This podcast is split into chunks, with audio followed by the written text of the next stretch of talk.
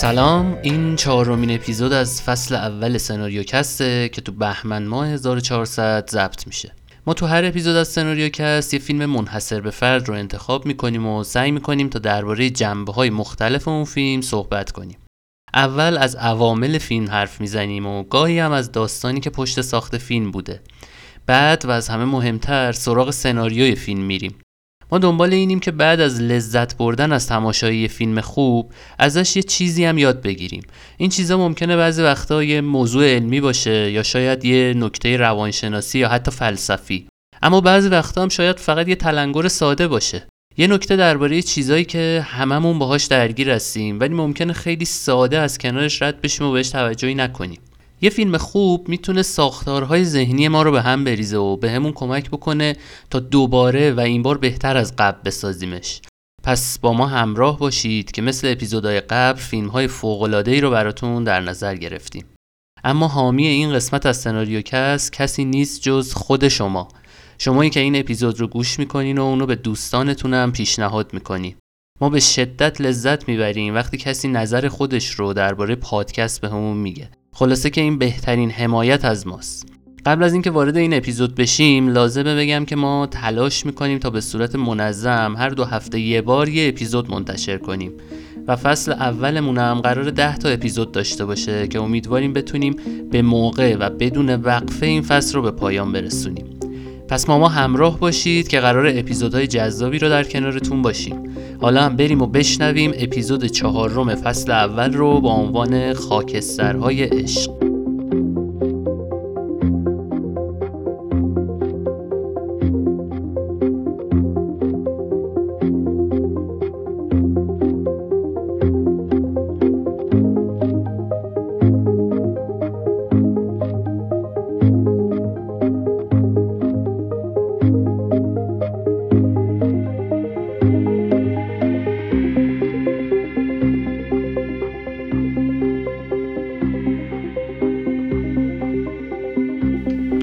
که تو این اپیزود می‌خوایم دربارهش صحبت کنیم یکی از بهترین ساخته های سالهای اخیر سینما تو ژانر تریلر به حساب میاد.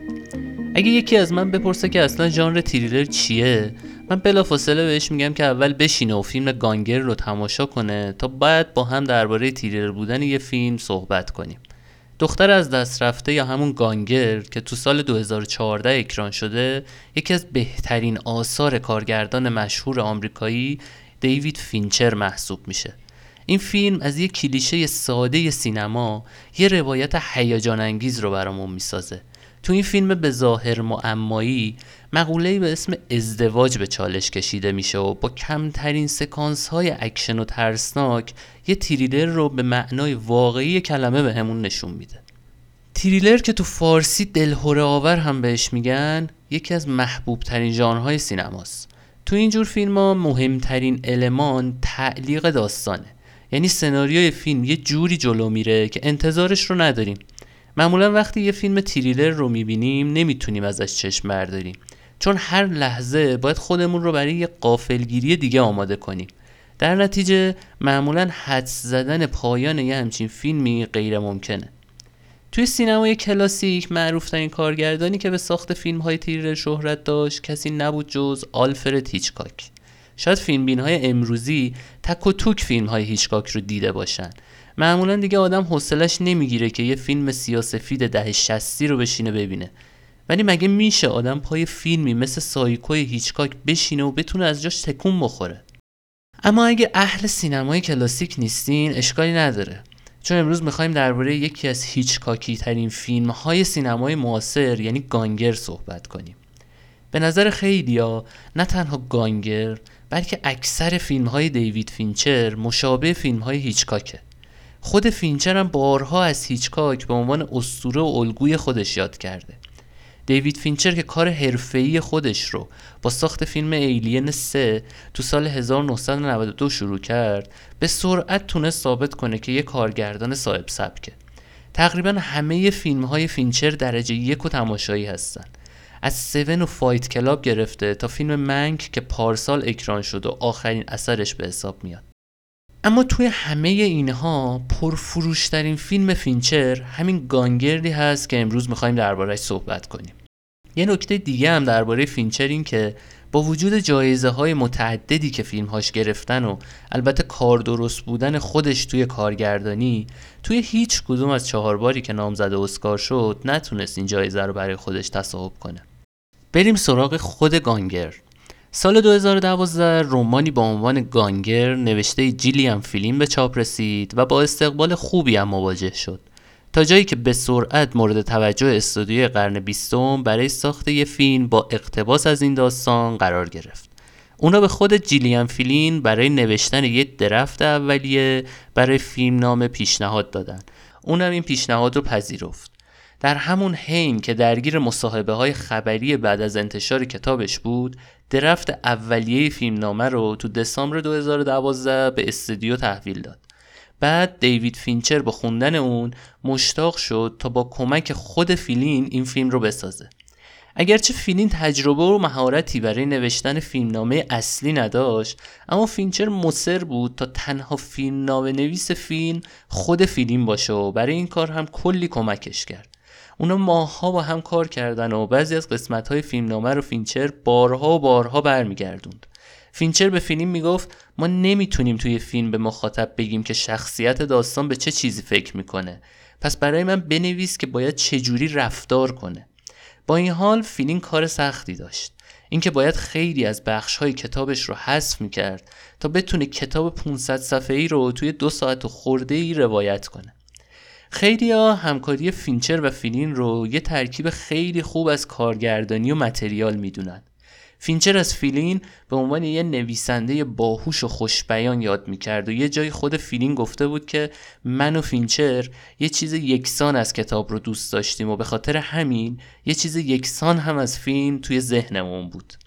در نهایت این همکاری منجر به ساخت فیلم فوق‌العاده Gone Girl با بودجه 60 میلیون دلاری شد که تونست 370 میلیون بفروشه و پرفروشترین فیلم فینچر بشه. الان که این اپیزود رو میشنوین Gone Girl با IMDb 8.1 دهم و Rotten Tomatoes 87 درصد جزو فیلم های rank بالاه و فینچر و فلین هم تونستن با این فیلم هر دو نامزد جایزه Golden Globe برای بهترین کارگردانی و بهترین فیلمنامه اقتباسی بشن. اما جدا از کارگردانی و فیلمنامه این فیلم یه ویژگی درخشان دیگه هم داشت که خیلی اون رو مهمترین عامل موفقیت فیلم می‌دونن.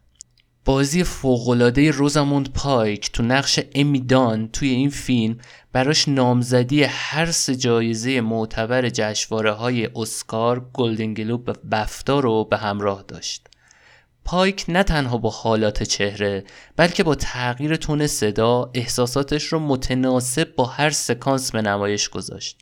ما اون رو تو سکانسی آسیب پذیر می‌بینیم و جای دیگه خشمگین تو جایی از فیلم با نگاه و صداش آرامش رو تزریق می‌کنه و تو جای دیگه یه زهر کشنده.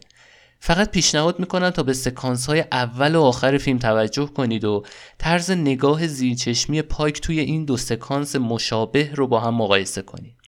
به غیر از پایک انتخاب بنفلک هم به نظرم خیلی هوشمندانه بود.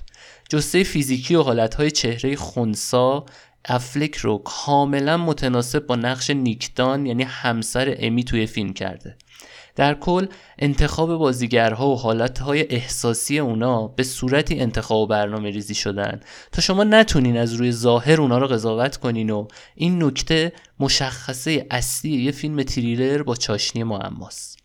بهتره بریم و وارد بخش دوم پادکست بشیم تا ببینیم این معمایی که ازش حرف می‌زنیم چیه و این فیلم دلهوره آور قرار کدوم یکی از ساختارهای ذهنی ما رو با سناریوی بینظیر خودش به هم بریزه. راستی قبل از اینکه وارد بخش بعدی بشیم لازم یادآوری کنم که ما به هیچ وجه این فیلم رو برای افراد کم سن و سال توصیه نمی کنیم و همونطور هم که توی بعد طبقه بندی فیلم اومده تو دسته آر یا رستریکتد قرار می‌گیره که حاوی چند سکانس خشونت آمیز هم هست. اما گوش دادن به بقیه این اپیزود به جز اسپویل شدن فیلم خطر دیگه ای نداره. با این توضیحات بریم سراغ بررسی سناریوی فیلم گانگرل.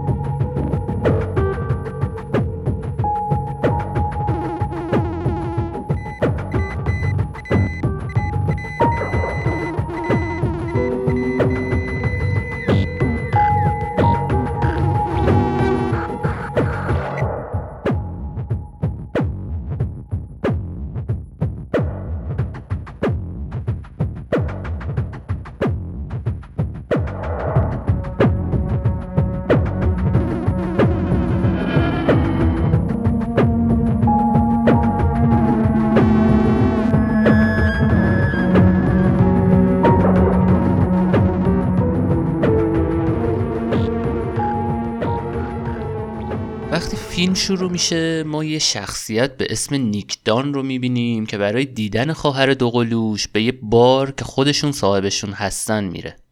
از گفتگویی که بین این خواهر و برادر شکل می‌گیره ما می‌فهمیم که امروز پنجمین سالگرد ازدواج نیک با همسرش امیه. البته نیک خیلی خوشحال به نظر نمی‌رسه و انگار بعد از پنج سال خیلی هم از ازدواجش راضی نیست. در حین این گفتگو ما فلشبک هایی از خاطرات آشنایی نیک با امی و شگیری عشق آتشین اونا رو می‌بینیم و یکم با این دو شخصیت آشنا میشیم. تا اینکه تلفن بار زنگ می‌خوره و همسایه فضول نیک از بیرون بودن گربه اونا خبر میده. نیک وقتی به خونه برمیگرده می‌بینه که در خونه بازه میز وسط حال خورد شده و خبری هم از همسرش نیست. بلا فاصله به پلیس خبر میده و داستان معمایی فیلم همینجا شروع میشه. معمای ناپدید شدن امی. پلیس تحقیقات خودش رو شروع می‌کنه و بلا فاصله موضوع رسانه ای میشه. اول تو شبکه های محلی میزوری و بعد هم تو کل کشور پخش میشه. ما بعد می‌فهمیم که پدر و مادر امی هم نویسنده بودن و داستانی به اسم امی شگفتانگیز نوشتن که یه جورایی با الهام از دوران کودکی تک دختر خودشون بوده و اتفاقا کتاب معروفی هم شده. پس حالا که امی واقعی گم شده یه موج دلسوزی براش به راه میفته که با کمک پلیس بتونن اون رو پیدا کنن. ولی همین حجوم توجه ها باعث میشه تا نیک زیر ذره بره. تا جایی که شواهد به دست اومده خود نیک رو برای سربنیز کردن امی مزنون می‌کنه. توی همین هنگ که داستان معمایی فیلم جلو میره ما با روایتی از امی که توی دفترچه خاطراتش نوشته شده و بعدا قرار توسط پلیس پیدا بشه هم همراه هستیم. خاطراتی که نشون میده اونا تو سالهای بعد از ازدواجشون چه مشکلاتی داشتن. از مشکلات اقتصادی گرفته تا سرد شدن نیک و عدم رضایتش برای بچه دار شدن. اما هنوز به وسط فیلم نرسیده معمای گم شدن امی برای ما افشا میشه و تازه می‌فهمیم که ما در حال تماشای یه فیلم معمایی نبودیم. تازه می‌فهمیم که موضوع اصلی فیلم ناپدید شدن امی نیست بلکه قرار یه روایت متفاوت و عجیب از یه ازدواج رو ببینیم. امی که تا این لحظه یه زن زیبا آسیب پذیر و مظلوم به نظر می رسید تبدیل به یه حیولا میشه که می‌خواد شوهر خودش رو پای چوبه دار بکشونه. این زن باهوش و خطرناک یه نویسنده هیلگره که این بار یه داستان حساب شده برای شوهر خودش نوشته و نیک بدون اینکه بدونه داره نقش خودش رو درست بازی می‌کنه. تا اینکه نیک هم مثل ما متوجه نقشه زنش میشه. ولی با وجود رسانه ها و شواهد پلیس راهی برای اثبات اون نداره.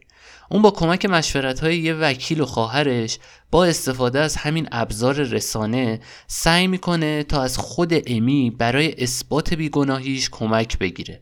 و موفقم میشه اما با چه قیمتی؟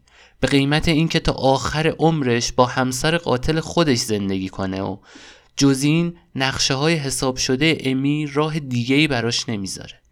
فیلم گانگر یه جورایی از مقوله‌ای به اسم ازدواج استور زدایی می‌کنه و به همون یادآوری می‌کنه که نیمه گم شدهمون می‌تونه یه نیمه تاریک هم داشته باشه.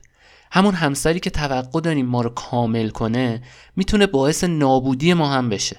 ازدواج توی بیشتر فرهنگ ها مقدس شمرده میشه. و معمولا مناسک و مراسم خاصی هم براش وجود داره. اما این نمایش ازدواج ممکنه تبدیل به نمایشی ابدی بشه که ما رو وادار به تظاهر کنه. تظاهری به اسم عشق. توی داستان نیکو امی ما هر دو طرف ماجرا رو گناهکار می‌بینیم. البته بعد از اینکه دست امی رو میشه. تا قبل از اون ما نیک خیانتکار رو دیدیم که توی زندگیش جا زده و سعی می‌کنه تا از بار مسئولیتش شونه خالی کنه. اما بعد با زنی روبرو میشیم که اگرچه تک فرزند خونواده بوده اما همیشه زیر سایه امی شگفتانگیز داستانهای پدر و مادرش گیر افتاده و برای این با نیک ازدواج کرده تا بتونه بدون نظارت والدینش به کمال خودش برسه. و حالا وقتی می‌بینه که همسرش اون فردی که فکر می‌کرده نیست سعی در انتقام داره و می‌خواد ثابت بکنه که خودش به تنهایی می‌تونه مسیر کمال رو طی کنه. از طرفی دیگه نیک هم اسیر شور و حرارت عشق اولیش با همسر زیبای خودش شده و اونم خیلی زود و بعد از شکست های اقتصادی خودش رو توی زندان تعهل می‌بینه. فیلم یکی از اولین عواملی که باعث سوس شدن این ازدواج میشه رو مسائل اقتصادی معرفی می‌کنه. ما تو سکانس هایی شاهد نشونه هایی از رکود اقتصادی جامعه هستیم. به قول معروف میگن پول خوشبختی نمیاره. اما هممون می‌دونیم که ثبات اقتصادی جامعه می‌تونه توی حفظ نهادی به اسم خانواده نقش موثری داشته باشه. و ما به زیبایی توی پس زمینه داستان فیلم این موضوع رو می‌بینیم. حتی امی به خاطر از دست دادن پولهاش بود که مجبور شد تا نقشه خودش رو تغییر بده و پیش نامزد ثروتمند سابقش بره. همینطور شخصیت های دیگه فیلم هم تا حدودی متزلزل نشون داده میشن که این هم باز به خاطر همین جو رکود حاکم بر داستانه. از داستان ازدواج گفتیم و به موضوع رکود اقتصادی هم اشاره کردیم. ولی فیلم یه موضوع دیگه هم داشت که خیلی بل و مستقیم به تصویر کشید. یکی از نهادهای ایدئولوژیک نظام سرمایهداری به اسم رسانه. رسانه ها مهارت خاصی توی منحرف کردن اذهان عمومی و پنهان کردن واقعیت دارن که توی این فیلم کمی اقراغامیز ولی تا حدودی درست و بجا نشون داده میشه. توی فیلم می‌بینیم که رسانه چجوری از داستان ناپدید شدن امی یه سوژه داغ خبری درست می‌کنه و به این هم اکتفا نمی‌کنه. چرا که رسانه تشنه نمایش رسوایی هاست و چه داستانی جذابتر از خیانت یک مرد به همسرش و بعد مزنون شدنش به قتل اون. رسانه توی همه جای دنیا یه ابزار برنامه ریزی شده برای کنترل قضاوت هاست. چیزی که می‌تونه یه شبه جای گناهکار رو با بیگناه و محبوب رو با منفور عوض کنه. و امی داستان ما این موضوع رو به خوبی می‌دونست. اون تونست با استفاده از همین ابزار نقشه خودش رو عملی کنه. چون می‌دونست که این ابزار و بقیه بازیگرهای داستانش چقدر قابل پیش بینی عمل می‌کنن. و نیک هم در نهایت تونست از طریق همین رسانه دوباره محبوبیت و بیگناهی خودش رو به دست بیاره. اما خبر نداشت که باز هم اسیر یکی دیگه از نقشه های زنش شده. داستانی که این بار باید نقش یک شوهر فداکار و پدری مهربون رو بازی کنه چرا که ازدواج چیزی غیر از این نیست I won't have to teach your child to hate you. He'll do that all by himself. Oh, cunt. I'm the cunt you married. The only time you liked yourself was when you were trying to be someone this cunt might like. I'm not a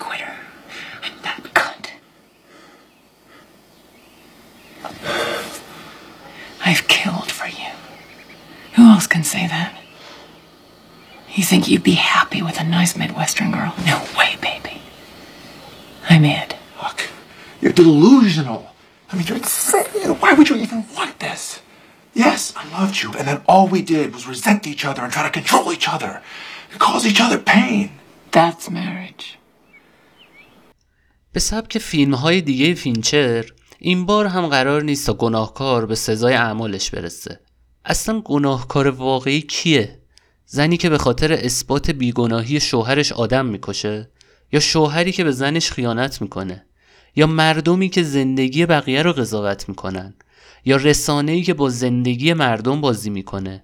یا حتی اقتصاد از کار افتاده یه جامعه واقعیت اینه که قرار نیست تا همه داستانهای عاشقانه و زندگی مشترک مثل این فیلم نابود بشن و اگه تازه ازدواج کردین یا قرار به عشق جاودانتون برسین این فیلم رو نقد نکنین که چرا اینقدر یه رابطه رو تاریک و ترسناک نشون میده. اتفاقا نویسنده این داستان یعنی جیلیان فلین تو پاسخ به همین نقدها یه جایی گفته بود که نکته اصلی داستان درباره یک زوجه که تلاش می‌کنن همدیگر رو تغییر بدن و به فرد بهتری تبدیل کنن. ورژنی از یک مرد رویایی و یک زن ایدئال اما هیچ کدوم از پس این کار بر نیومدن. پس شروع به نابودی همدیگه کردن. به نظر من نکته که فیلم می‌خواد درباره یه رابطه بگه اینه که به جای اینکه سعی کنیم تا همدیگه رو کنترل کنیم و از طرف مقابل چیزی رو بسازیم که خودمون دوست داریم همدیگه رو درک کنیم. با هم یکی باشیم در عین اینکه می‌دونیم با هم فرق داریم. بعضی آدما مثل کوه میمونن. تا وقتی تنها هستن قوی و استوارن اما وقتی کنار هم قرار می‌گیرن هیچ وقت با همدیگه یکی نمیشن. و چیزی که بینشون درست میشه یه دره عمیقه. فیلم ما رو دعوت می‌کنه تا نگاهی سطحی به یه رابطه و مخصوصا به ازدواج نداشته باشیم. همیشه تو اوایل شکگیری یه رابطه عاشقانه آتیش عشق زبونه می‌کشه و هر چیزی که سر راهش باشه رو میسوزونه و راه رو هموار نشون میده. اما اگه از این عشق محافظت نکنیم کم کم افول می‌کنه و در نهایت چیزی باقی نمیمونه جز خاکسترهای عشق. چیزی که شنیدین اپیزود چهارم از فصل اول سناریوکست بود که بنده بهزاد ایدیون به همراه احسان سفاری و سجاد جوکار تقدیم شما کردیم. امیدواریم از شنیدن این اپیزود لذت برده باشین. لطفا اگه از این اپیزود و به طور کلی از این پادکست خوشتون اومده اونو به دوستانتون هم پیشنهاد بدین تا ما رو دنبال کنن. سعی کردیم تو همه اپلیکیشن های متداول پادکست حضور داشته باشیم تا از هر کجا که دوست داشتیم ما رو بشنوین. منتظر کامنت های شما توی اینستاگرام و یه سری از این اپلیکیشن های پادکست که قابلیت کامنت گذاشتن داره هستیم. چرا که این کامنت های شماست که می‌تونه به بهتر شدن ما کمک قابل توجهی بکنه. بعد از انتشار اپیزودهای قبلی بعضی از دوستان لطف داشتن و برامون پیام های شخصی فرستادن که همینجا خواهش داریم که نظرات خودشون رو تو کامنت پست های اینستاگرام یا بهتر از اون توی اپلیکیشنی که توش پادکست رو گوش میدن بذارن تا بقیه هم از نظرهای شما استفاده کنن. کس یه پروژه رایگانه که رایگان هم میمونه و یه جورایی ادای دین ما به فیلم های درجه یکی هست که دیدیم پس شما هم تماشای فیلم های خوب رو از دست ندین و منتظر اپیزود بعدی ما باشید با یک فیلم ساختار شکن دیگه.